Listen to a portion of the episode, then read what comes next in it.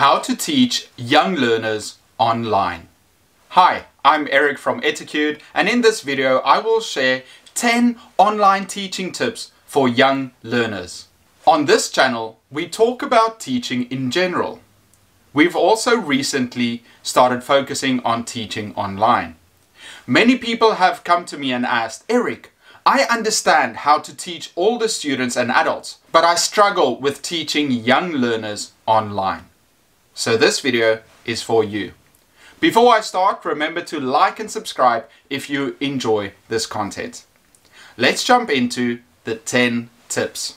Number one, use props. You need to get your learners' attention. So instead of a dull background, make it fun and entertaining.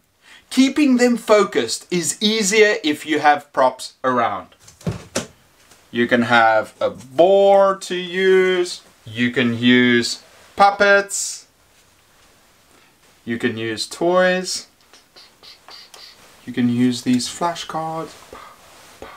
Use anything you can to make your classroom exciting and colorful. Number two, one basic idea. Keep your lessons simple. Most teachers will try and overcomplicate a lesson because they don't think it is hard enough. Remember, these are young children. They are not at your level. Take it slow, make sure they understand the basics. In every lesson, there should only be one point to focus on. A grammar point, a takeaway at the end of the lesson. Don't try to push too many vocabulary words on them but make sure they know the few you do share. Number three, excitement. Video takes away 20% of your energy. Smile, be expressive, show your emotions, vary your voice, and use it as a tool to keep them engaged. Number four, fun activities. You can use games like scavenger hunt. Tell them to find something in their houses, something red, blue, starting with the letter A, a fruit, a shoe.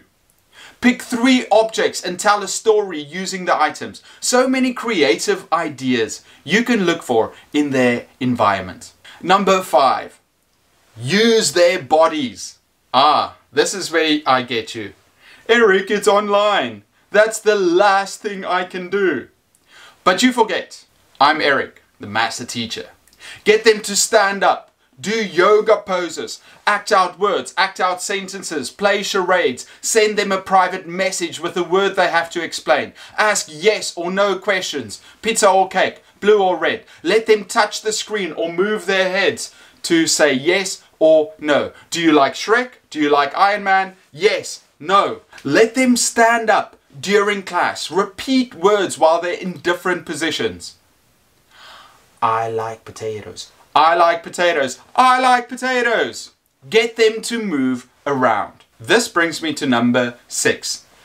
Chants. Use multimedia. Most textbooks have an ebook format which you can use on your computer with the share screen function. Play audio clips and create chants.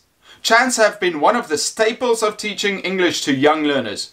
So play a song and create movements that they can copy. They will have so much fun doing it. Number seven, engagement. Get your students talking. Ask them questions. Let them explain themselves. The less you talk, the better your class will be. Cut down on the teacher talk time. Keep it at the back of your mind that you want them to talk. That will also train your students to be more responsive during class. Number eight, personal.